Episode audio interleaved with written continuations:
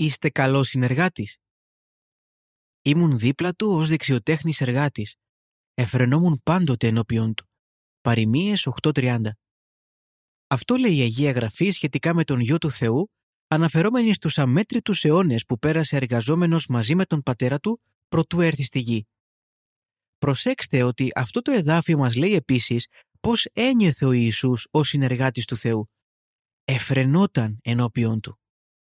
Ο Ιησούς έμαθε τότε τις ιδιότητες που τον έκαναν άριστο παράδειγμα συνεργάτη όταν αργότερα βρέθηκε στη γη.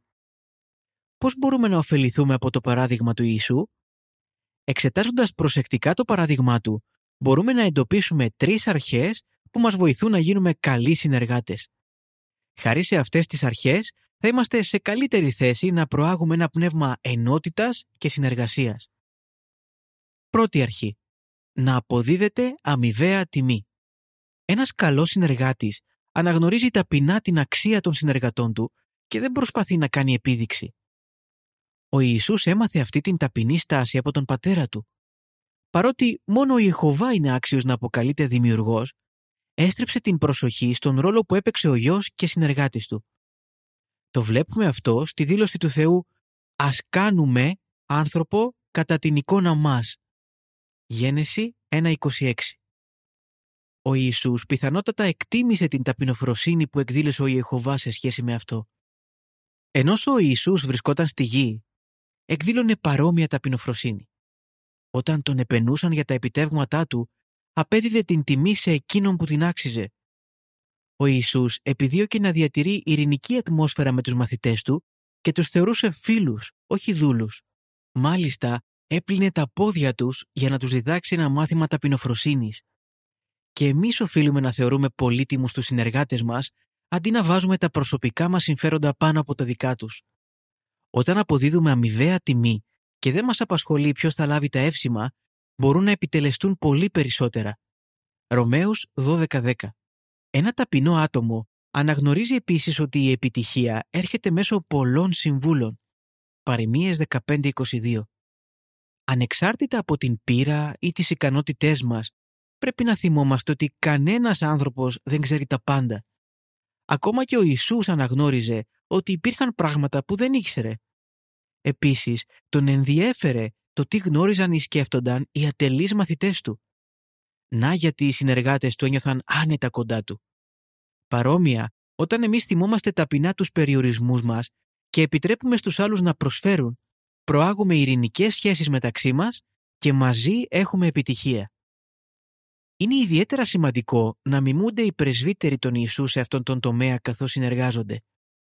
Χρειάζεται να θυμούνται ότι το Άγιο Πνεύμα μπορεί να επιδράσει σε οποιοδήποτε μέλος του πρεσβυτερίου.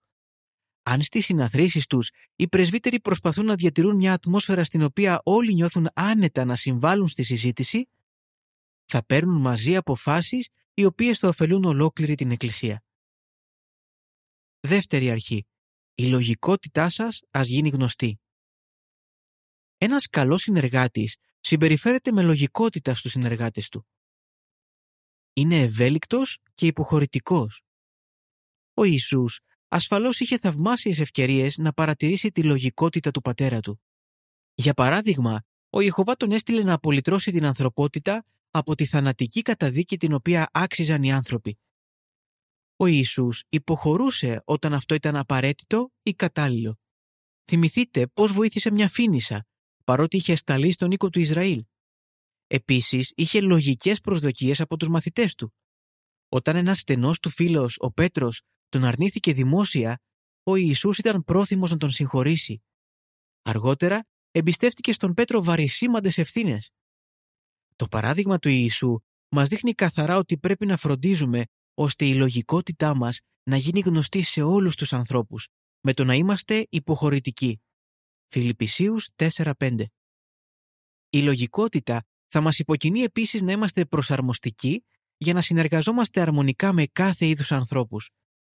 Ο Ιησούς φερόταν τόσο καλά στους γύρω του, ώστε οι φθονεροί εχθροί του τον κατηγορούσαν πως ήταν φίλος με εισπράκτορες φόρων και αμαρτωλούς, οι οποίοι ανταποκρίνονταν στο άγγελμά του.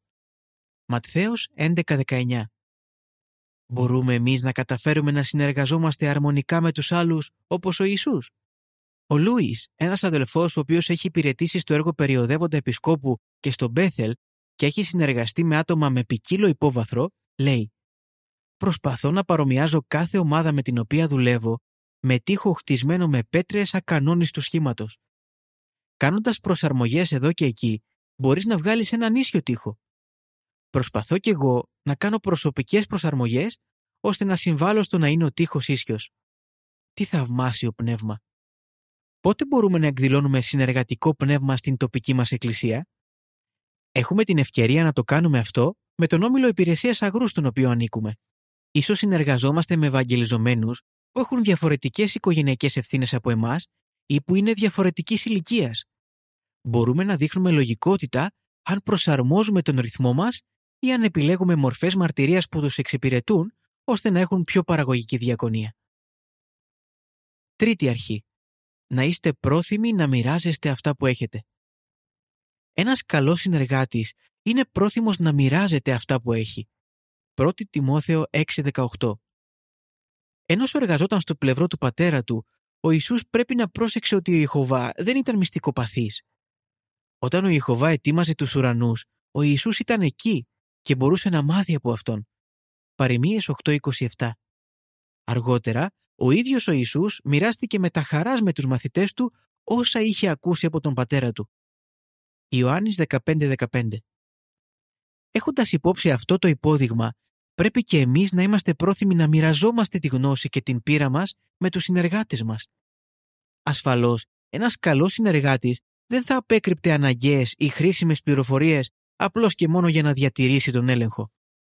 Θα μοιραζόταν με τα χαράς με τους άλλους τα καλά πράγματα που έχει μάθει.